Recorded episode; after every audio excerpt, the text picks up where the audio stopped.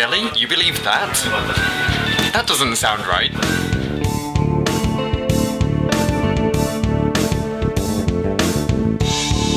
Scepticisme scientifique, le balado de la science et de la raison. Épisode 19 pour le samedi 10 octobre 2009. Les ovnis du CNES. Chose promise, chose due. Aujourd'hui, je vous propose une interview exceptionnelle d'Éric Maillot, un des trois auteurs de l'ouvrage Les ovnis du CNES, 30 ans d'études officielles, 1977-2007. La première question que je lui ai posée est d'où est venue l'idée d'écrire l'ouvrage Les ovnis du CNES L'idée est venue à l'origine du milieu euh, sceptique zététicien. où on me demandait depuis euh, fort longtemps, euh, Henri Brock, Patrick Berger, etc. me demandaient euh, assez fréquemment, mais quand est-ce que tu écris un livre? Et donc, bon, j'avoue que écrire des articles, j'en avais fait quelques-uns, et puis ça commençait, l'écriture commençait à me lasser. Et donc, euh, puis je savais aussi que faire un livre, c'était quelque chose qui demandait du temps, surtout si on veut le faire correctement. Et à partir de là, donc, euh, bon, j'ai laissé traîner, traîner, traîner. Et puis un beau jour, suite à une discussion avec euh, David Rossoni sur euh, la vague belge, et on a discuté donc des, ovnis. Et puis David m'a dit que lui pourrait être intéressé par euh, par l'écriture d'un livre sur les ovnis, et que c'était euh, en 2007 le moment opportun, euh, puisqu'il y avait une annonce qui allait se faire sur euh, la sortie des archives du CNES.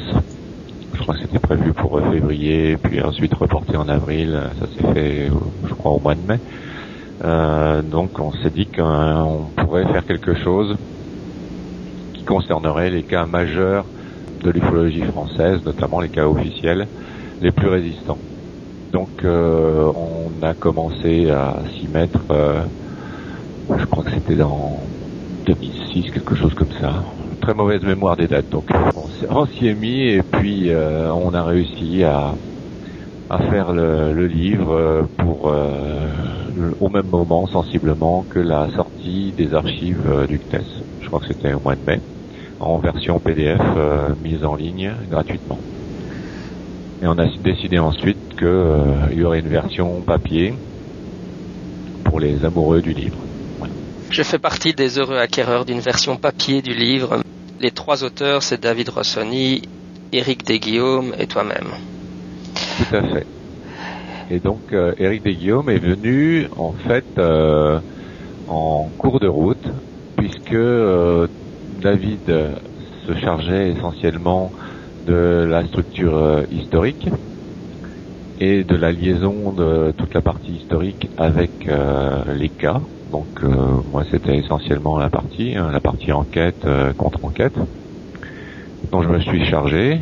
Et il restait un, gros chapitre qui concernait les rentrées atmosphériques et sur lequel je savais que Robert Alessandri avait tr- très bien travaillé.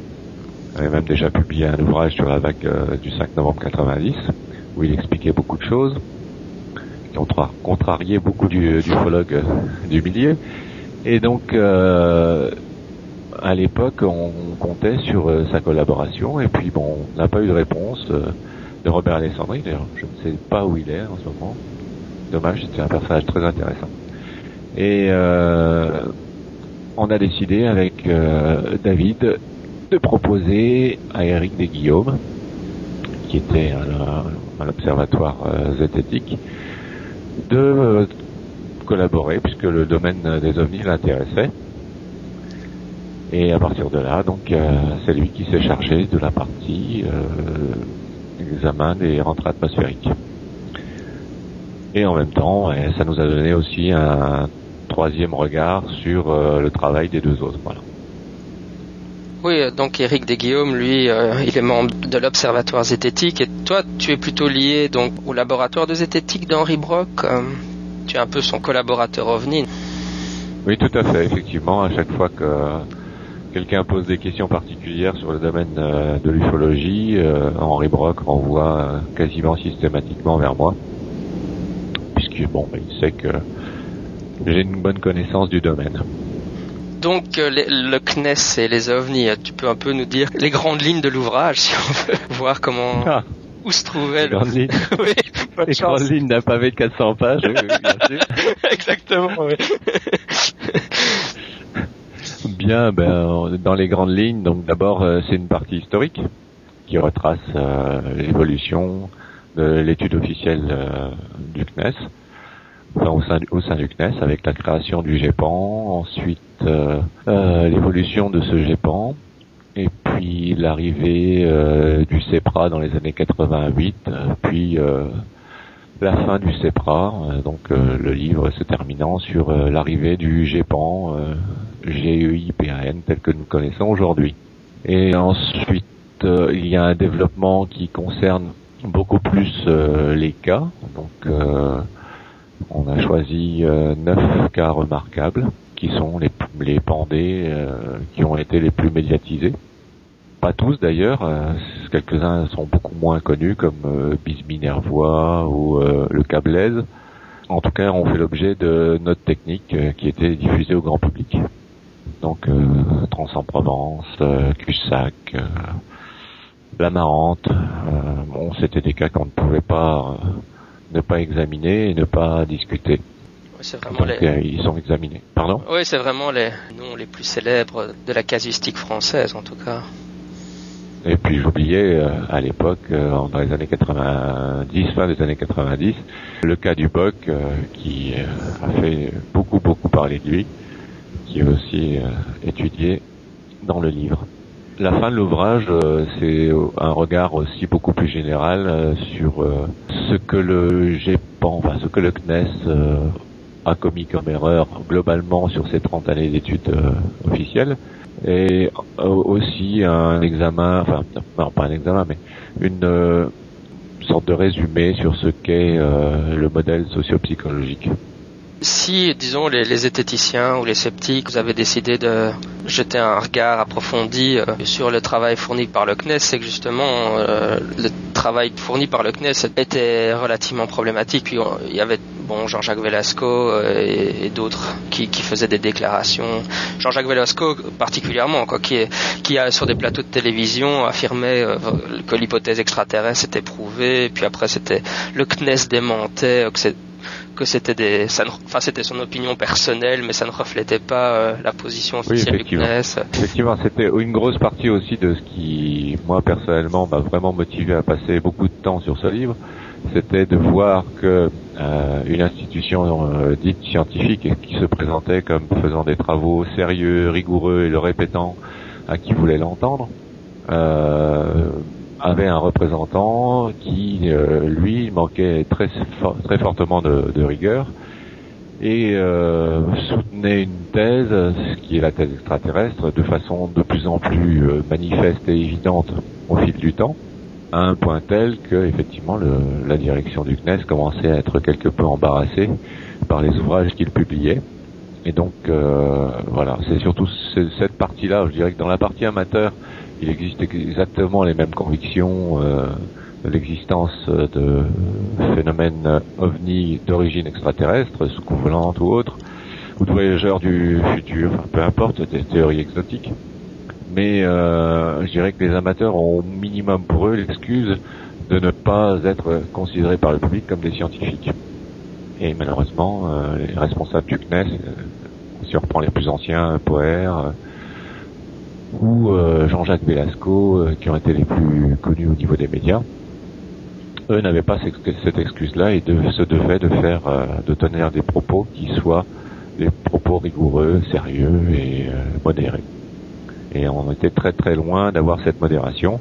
On avait même des déformations très importantes des récits des cas tels qu'ils étaient dans la réalité ou des résultats des analyses ou des choses comme ça, enfin des interprétations euh, extrêmement personnelles et non pas scientifiques. Donc ça méritait de remettre euh, tout ça bien à plat et puis de faire comprendre au public euh, ou à ceux qui auraient le courage de lire ces 400 pages que on pouvait avoir un autre tout un autre regard et que le regard sur les pandés euh, méritait d'être critique. Grosso modo, l'idée c'était que le, le CNES, enfin les enquêteurs prétendaient avoir épuisé toutes les, hypothèses euh, non extraordinaires, les hypothèses prosaïques, et puis vous, ce que vous avez fait, c'est montrer qu'en fait, pour ces cas réputés euh, béton ou complètement solides, il était possible de proposer des explications prosaïques qui n'avaient même pas été envisagées finalement par le CNES. Absolument. Absolument. Euh, je dirais même que le livre qui a été co-signé par Yves Sillard, Jacques Patnay à son tout début, qui d'autre encore je crois que c'est Dominique Weinstein, et puis, ah, je ne retrouve plus le nom, une personne qui est chargée de l'éthique euh, au sein du CNES. Euh, enfin, peu importe. Enfin, l'ouvrage s'appelle euh, PANI, un phénomène aérospatiaux non identifié, un défi à la science. Et donc, euh, Issillard indiquait, voulait faire comprendre à la création du GEPAN nouveau, que euh, le phénomène euh, ovni étudié par le CNES l'avait été fait de façon rigoureuse. Et donc même en 2007, on trouvait toujours ce discours, même s'il restait euh, beaucoup plus soft, que derrière se cachait sûrement quelque chose d'extrêmement insolite qui ne pouvait être que extraterrestre, puisque, disait-il, notamment sur le quatrième de couverture, toutes les hypothèses les prosaïques avaient été vérifiées et éliminés, c'est-à-dire euh, il citait même euh, euh, les méprises astronomiques, les méprises avec des avions, des choses comme ça. pour eux, ils avaient fait le nettoyage et donc on ne pouvait pas trouver dans les pans D des cas de méprise astronomique. Or, il s'avère qu'on le peut encore aujourd'hui, malheureusement, encore aujourd'hui, vérifier dans la base de données du GEPAN nouveau, qu'il y a un nombre colossal de méprises avec Vénus, avec la Lune, avec le Soleil. Donc des méprises les plus banales sont classées comme des cas inexpliqués par euh, le CNES. Donc je crois qu'il y a eu, euh, suite à la sortie de l'ouvrage, une prise de conscience que effectivement la base de données euh, d'archives du CNES contenait un ensemble de cas qui ne méritaient pas la classification inexpliquée tout simplement parce qu'il soit il n'avait pas été enquêté, tout simplement, soit parce qu'il n'avait pas été vérifié correctement au niveau des hypothèses, y compris les plus basiques, les plus simples à vérifier, qui sont les méprises euh, astronomiques. Et euh, semble-t-il, euh, aujourd'hui, il y a une petite volonté de vouloir refaire un peu le ménage, mais je dirais que malheureusement, ça n'est pas encore la priorité du G20. Oui, en fait, donc les auteurs de l'ouvrage euh, Phénomène aérospatiaux non identifié, un défi à la science sont Yves Sillard, Jacques Arnoult, François Parmentier et Jacques Patnay. Effectivement, c'était Jacques Arnoult qui me... Qui t'échappait, oui. Est-ce qu'il y a un cas dont tu voudrais qu'on discute aujourd'hui? Un de tes cas favoris, euh, où on peut parler de Trans en Provence hmm, Comme tu le sens, enfin moi je sais pas, je ne peux pas dire que j'ai des cas favoris, j'ai tout simplement... Euh, je peux dire que Trans en Provence, effectivement, c'est un de ceux sur lesquels j'ai le plus longtemps travaillé, quasiment une, dizaine d'années, pour avoir un ensemble de documents dont on a expliqué pas mal de choses. Euh, a dévoilé pour une partie l'existence aussi dans le livre euh, Les ovnis du CNES. Euh, en fait, c'est une, chose que j'aimerais aussi faire comprendre, c'est que le problème était la transparence. Et le GEPAN actuel, ça a été créé au niveau de l'info, enfin, le I de GEPAN a été ajouté pour dire qu'il fallait informer le public. Effectivement, il y a eu une très très longue période où le public n'était plus informé que par une seule personne, mais ne pouvait strictement rien vérifier. Donc en l'occurrence, à l'époque de Jean-Jacques Velasco, il était impossible de vérifier certaines informations sur les cas. Il était très très difficile de pouvoir aller faire des démonstrations concernant euh, divers euh, cas connus, tout simplement parce que l'information n'étant pas publiée, il fallait réussir à se la procurer, on va dire, par la bande. Le problème a été essentiellement, je prends le cas de Trans en Provence, un des premiers sur lesquels je me suis penché, il y a plus de de 15 ans maintenant. Ce cas-là, il était extrêmement difficile d'obtenir les pièces euh, vraiment intéressantes autres que le résumé de la note technique qui avait été faite euh, et qui avait été rendue publique dans les années 80. Bah, sur, ce, sur ce problème de la transparence, il y avait eu tout l'épisode où Henri Brock avait demandé à avoir accès aux archives et où finalement on n'avait pas l'air de vouloir lui donner cet ah, accès. je dirais qu'il était clair que euh, l'on dérangeait clairement certaines personnes en place qui ne tenaient pas à ce que des gens sceptiques et qui, qui avaient une approche scientifique mettent le nez dans des dossiers que eux devaient savoir parfaitement euh, incomplet euh, puisqu'ils avaient toutes les pièces sous le nez. Et euh, donc à partir de là, euh, divers prétextes nous ont été opposés, notamment le, prétexte de l'anonymat. J'ai pratiqué les enquêtes, je suis tout à fait capable de ne pas dévoiler le nom des témoins.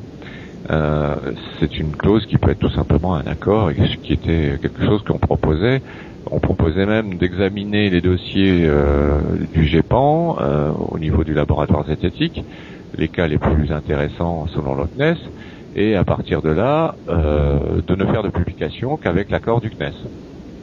Donc tout était bien clair, c'était simplement pour essayer de faire comprendre à ce service et aux responsables du CNES qui le finançaient qu'il y avait peut-être une autre approche des choses et un autre regard à avoir sur le contenu de leur dossier visiblement, euh, il y a eu une très forte opposition, euh, je pense, de Jean-Jacques Velasco, et probablement d'autres personnes qui ne voulaient pas que leurs convictions et leurs euh, propos soient contredits. Voilà. Donc la presse, par contre, la presse qui notait simplement, sans regard critique, tout ce que le CEPRA présentait comme dossier euh, avait porte ouverte évidemment. Euh. on avait accès euh, aux échantillons, on pouvait photographier les dossiers, voilà.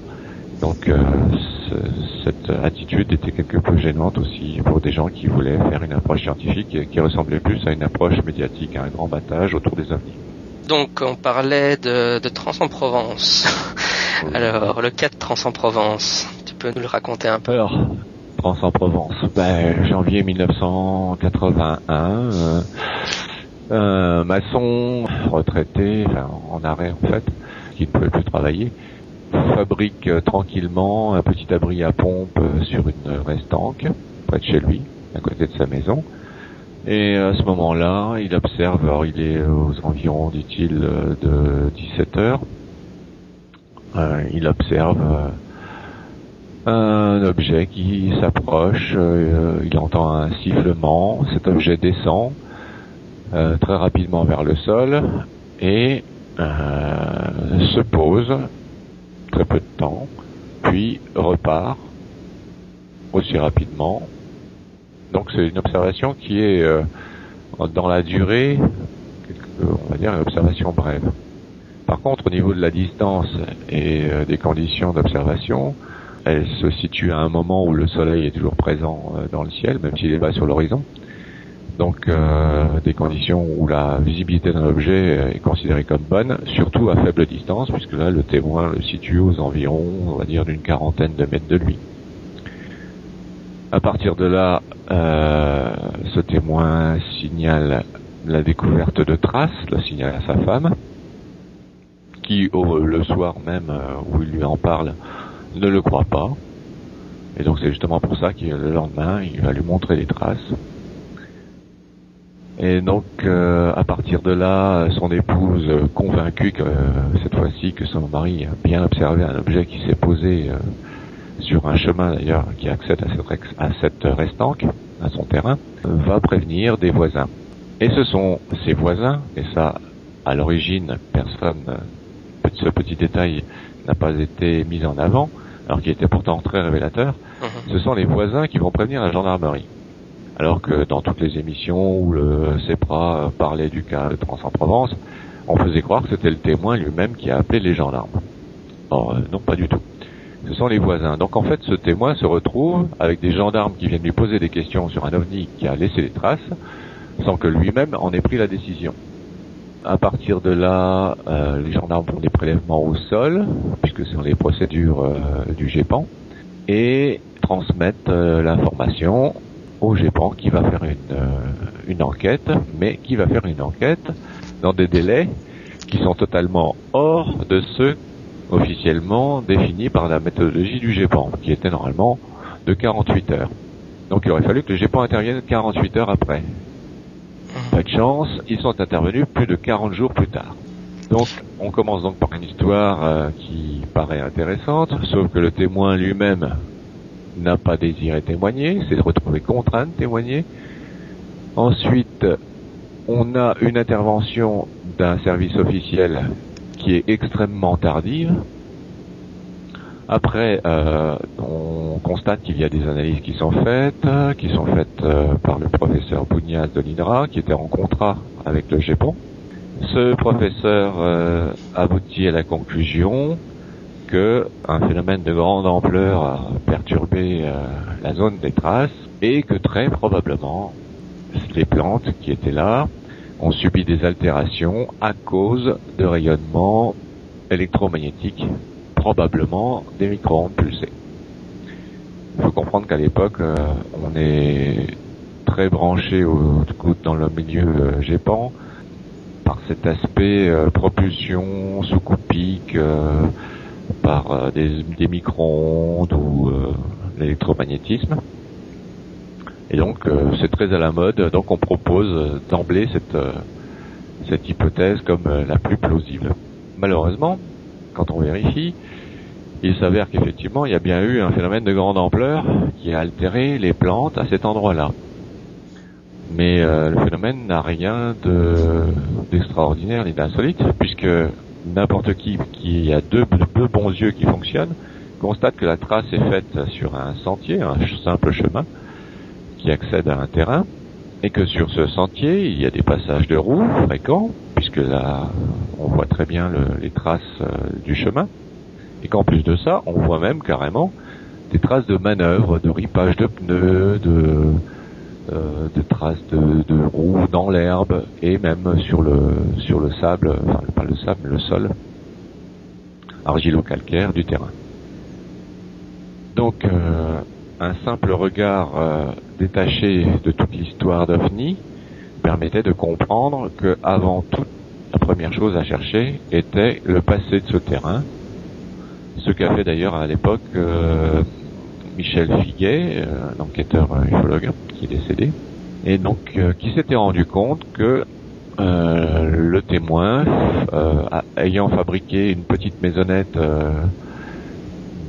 petit logis de vacances sur la restante supérieure, avait donc fait beaucoup de maçonnerie et utilisé du ciment, des bétonnières, fait venir des camions et donc, euh, il y avait eu beaucoup de circulation sur ce chemin et sur cette restanque. Chose que le CNES, évidemment, n'a jamais dit. D'ailleurs, il est très intéressant de constater que dans la note technique, euh, il n'y a aucun historique du site. Aucune question, d'ailleurs, semble-t-il, n'a été posée à ce propos.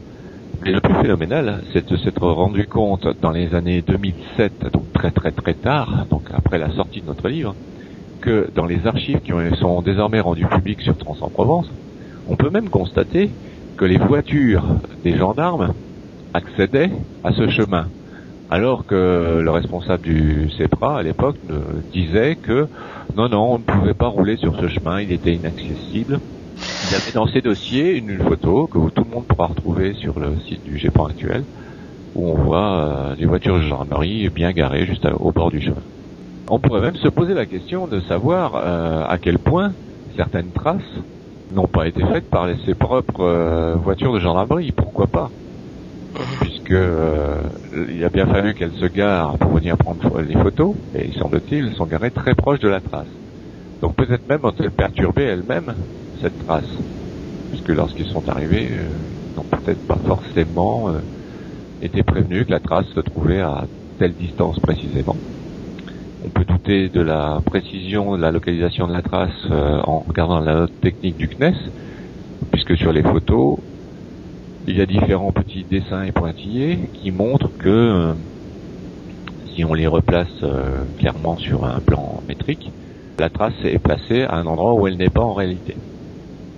Donc euh, tout ça était d'un flou le plus total. Il n'y a même pas eu de vérification très précise euh, sur ce que le témoin pouvait voir euh, comme petits arbres repères en face de lui, puisque l'objet était en contrebas, lui étant sur une restante supérieure. Donc plein de détails n'ont pas été vérifiés. Et il n'a pas non plus été tenu compte d'une chose très intéressante, c'est que entre le passage des officiels du GEPAN venu faire des prélèvements de sol et pour constater ultérieurement que les végétaux avaient été altérés, vieillis euh, de façon, paraît-il, étrange, eh bien, un enquêteur était venu quelques jours après le passage des gendarmes et était venu sur la trace, avait prélevé carrément sur la trace euh, du sol et s'était promené euh, sur la trace et on en a on en avait des, photos qui avaient été publiées dans des revues amateurs. On voit largement le pied euh, d'un de ces enquêteurs piétinant allègrement le ripage au sol et laissant des traces de talons euh, là où les prélèvements furent faits 40 jours plus tard. Ce qui est très très intéressant, ça a été de retrouver, ce qui a été intéressant, c'était de retrouver un document interne de l'INRA, un contrat CNES avec l'INRA, où le professeur Bougnas faisait une description, cette fois-ci non résumée, puisque c'était son travail qu'il remettait euh, au GEPAN, où il précisait d'emblée carrément l'état des échantillons tels qu'il les avait reçus.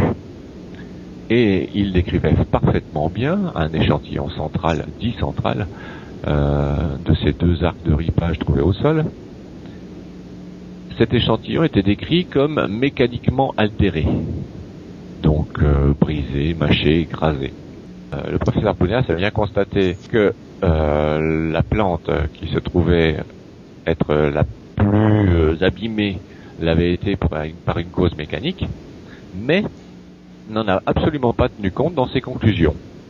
De même que l'ensemble des, plantes, c'était de la luzerne, euh, luzerne sauvage, était à l'époque extrêmement mal, méconnue et le professeur Bougnas n'avait pas d'études référentes permettant de connaître euh, le comportement, aussi bien au niveau de la croissance, euh, pour les glucides, les bêta-carotènes, les différents pigments végétaux.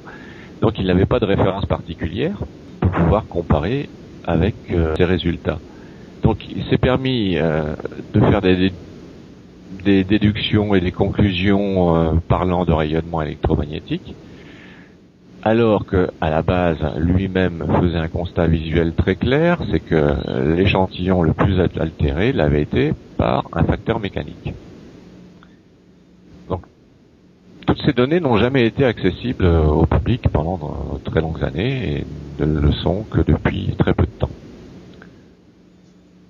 Euh, et c'est donc ça que nous, euh, en ayant connaissance, on tenait aussi à signaler, c'est qu'il y avait un problème, que certaines informations clairement permettait de trouver les causes, là notamment un simple piétinement ou euh, des véhicules qui auraient qui seraient passés plusieurs fois sur le chemin auraient forcément altéré euh, les végétaux qui s'y trouvaient, était une explication toute simple et qui n'était pas utile de faire appel, euh, selon le principe d'économie et le hasard de Cam, à des hypothèses et à des entités plus compliquées comme une soucoupe du ciel. Quel est le scénario que tu l'hypothèse privilégiée maintenant que tu as vis-à-vis de, Trans-en-Provence, particulièrement du témoin Disons que moi, pour l'instant, je n'ai eu, ça, ne restera qu'une hypothèse, tant que le témoin n'aura pas donné confirmation. C'est que il a observé ce que le GEPAN euh, a d'ailleurs constaté. Enfin, le GEPAN confirme la présence du passage d'une alouette euh, militaire euh, aux alentours de 16h30. Là aussi, euh, on aurait aimé un peu plus de précision sur le lieu de passage de cette alouette, l'heure précise de passage au-dessus du, site. Donc, euh, on sait qu'une alouette est passée par là. Le soleil était bas. Je pense que euh, le sifflement et l'objet que le témoin a entendu et ce qu'il a vu au sol, c'est probablement cet hélico qui est passé à ce moment-là.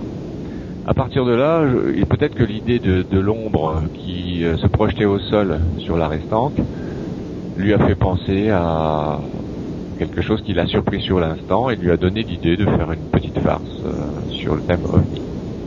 Farce qui n'était destinée à l'origine qu'à sa propre épouse qui rentrait le soir. Pas de chance, pour euh, conforter sa blague, il aurait essayé de lui trouver une trace. Ça n'empêchait pas sur un chemin où les voitures font des mythos. Donc je, précise à ce propos que les gendarmes à l'époque parlaient de ripage de pneumatiques, chose qui a disparu de beaucoup de comptes rendus, voire même de la majorité, pendant de très nombreuses années ensuite. On parlait de ripage, mais jamais plus de pneumatiques. Or les gendarmes avaient très très bien observé la chose.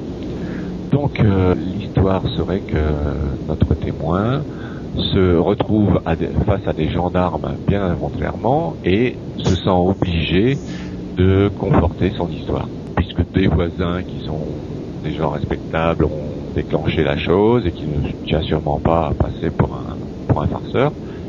Donc il persiste dans une histoire. Donc je pense qu'il y, a probablement eu une stimulation euh, réelle, donc le passage de l'hélico, qui a fait germer une idée de blague, blague qui a mal tourné, entre guillemets.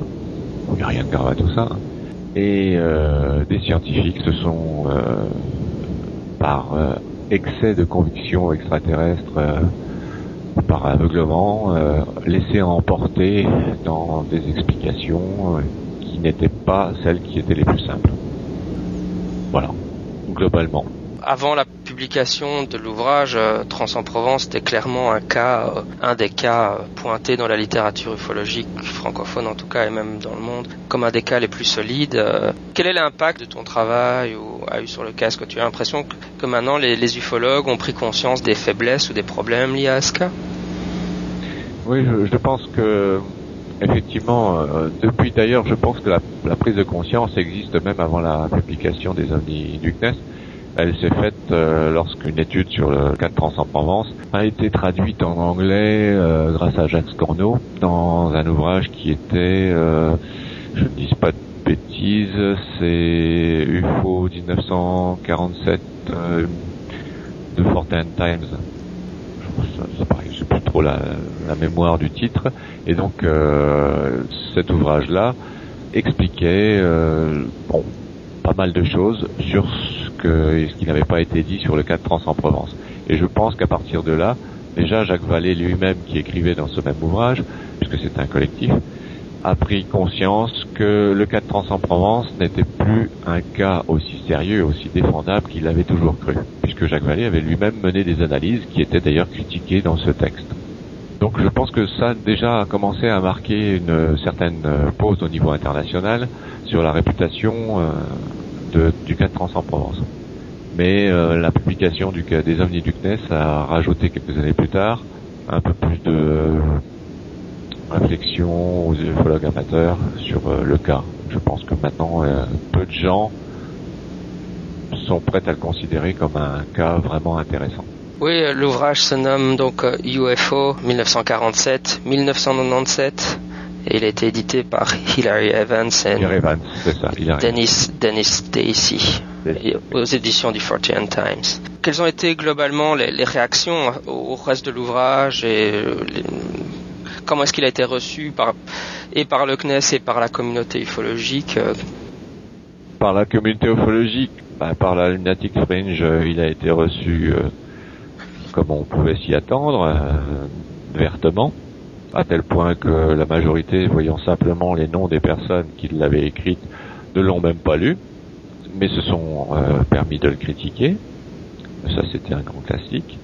Ensuite, d'autres ufologues euh, qui, eux, avaient quand même un certain bon sens, malgré leurs convictions euh, sur la croyance aux phénomènes extraterrestres ou aux visiteurs du futur, donc aux hypothèses exotiques, ont tout de même reconnu qu'il euh, y avait un travail euh, considérable qui avait été fait dans cet ouvrage.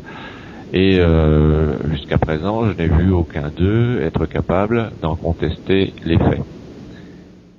En revanche, bon, les conclusions ou les hypothèses proposées, parce qu'on ne conclut pas, on propose des hypothèses en disant qu'elles sont beaucoup plus probables que toutes les autres, et surtout qu'elles n'ont pas été vérifiées complètement, donc elles ne peuvent pas être exclues.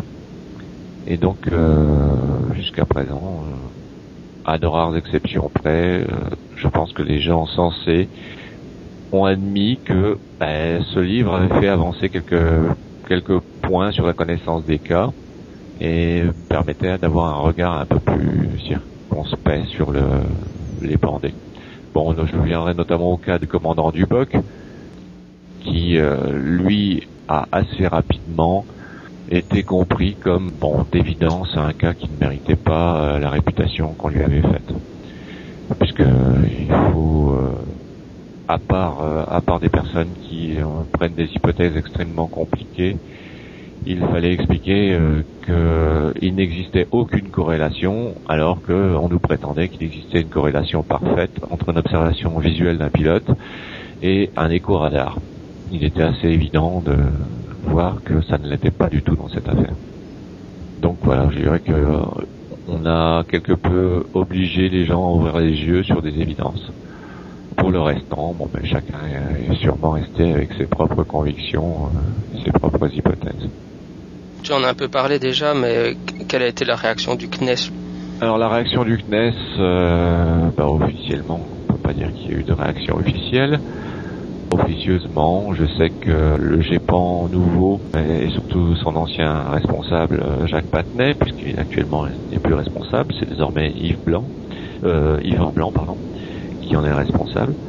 Jacques Patnay avait fait part de son sentiment sur l'ouvrage et notamment que, bon, effectivement, on faisait un travail qui était intéressant, qui était difficilement contestable, euh, simplement que le propos envers le CNES a été jugé un peu dur, enfin les responsables du GEPAN a été jugé un peu dur.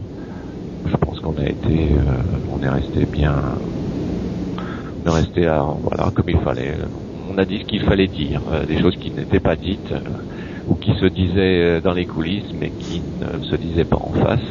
Elles ont été présentées clairement.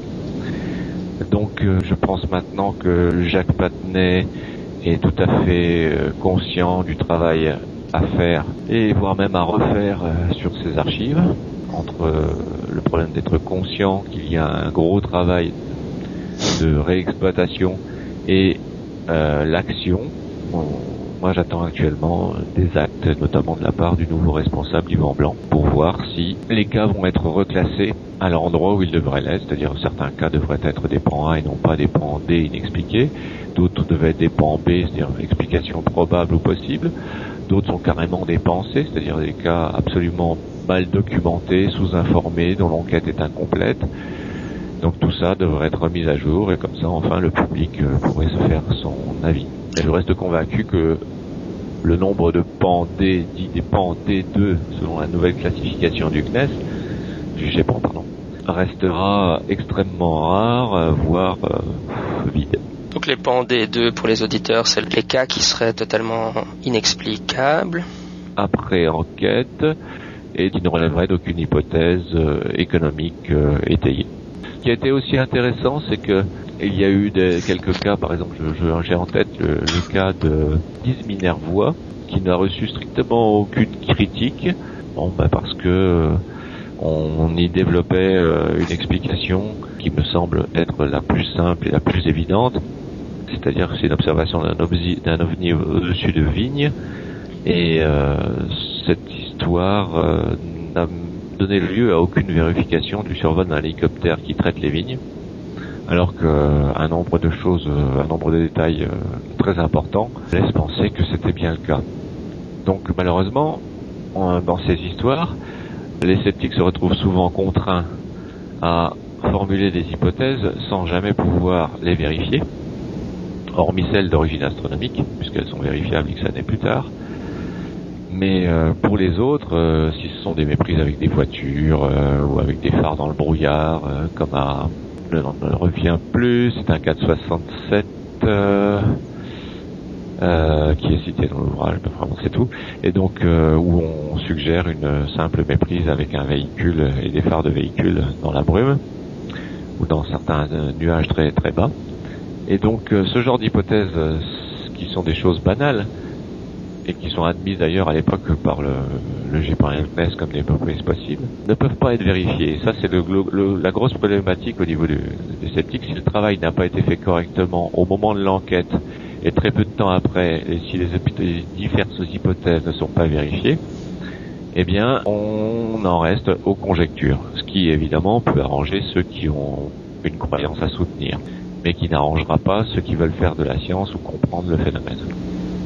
Voilà, je pense que le, livre euh, a aussi pour but de montrer ça, c'est-à-dire que si on veut comprendre, ça nécessite un réel travail méthodique, rigoureux, et pas juste des propos qui consistent à dire que on fait un travail scientifique, on est des scientifiques, faites-nous confiance.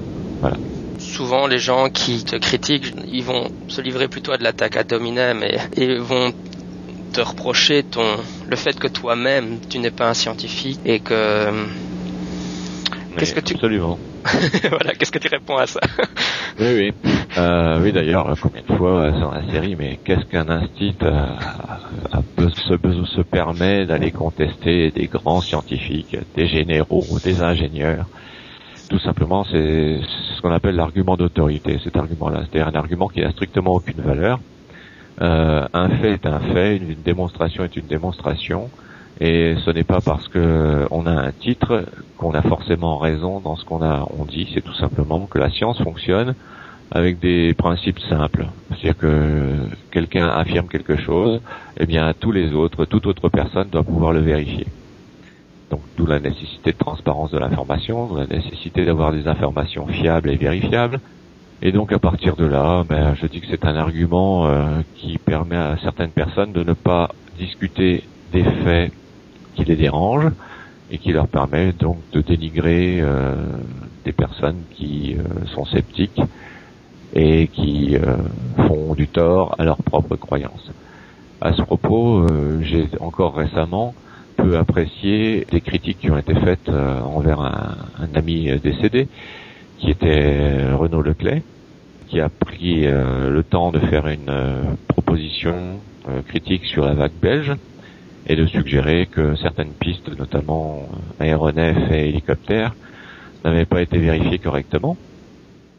Lui-même est en train de subir des attaques de ce genre du style extrêmement basse, euh, tout simplement parce que lui n'était pas un scientifique et que des gens comme euh, Monsieur euh, comme Wilfried de Bouwer sont des généraux, des gens extrêmement compétents. Voilà, donc ce genre de critique est, je dirais presque à vomir et ne fait en rien avancer la compréhension et la connaissance de ce qui s'est réellement passé tout à fait d'accord. Pour terminer, quelle est ton actualité? Euh, Sur quoi est-ce que tu travailles pour le moment? Est-ce que tu as des articles en préparation? Alors pour l'instant, je suis dans une grande phase de repos. Après le livre euh, qui a demandé euh, beaucoup de travail aux trois co-auteurs, on a eu, on a ressenti le, le besoin de, de faire la, une pause sur le sujet. Donc je reste très très ouvert et en regard sur l'actualité ufologique, mais euh, je reste en recul. J'essaye aussi euh, en ce moment de travailler sur euh, des cas qui sont dans la casuistique, enfin dans la, la, base de données archive du GEPAN actuel, pour faire une sorte de ménage, de grand ménage dans tous les pandés existants, notamment sur les méprises astronomiques je me suis rendu compte que j'en ai déjà retrouvé plus d'une cinquantaine. Euh, donc euh, il entraîne encore beaucoup d'autres. Et qu'ensuite on pourra peut-être éventuellement aller euh, sur d'autres types d'explications un peu plus difficiles à démontrer. Mais pour l'instant, donc au moins enlever, faire le ménage, le grand balayage dans cette base de données. Si le GEPAN pouvait faire ça dans ses documents mis en, en ligne auprès du public, si je peux y aider, ce sera déjà pas mal. Eh bien, un tout grand merci d'être venu sur le balado à Scepticisme Scientifique. C'est moi qui te remercie. Au revoir, à la prochaine. Au revoir Jean-Michel.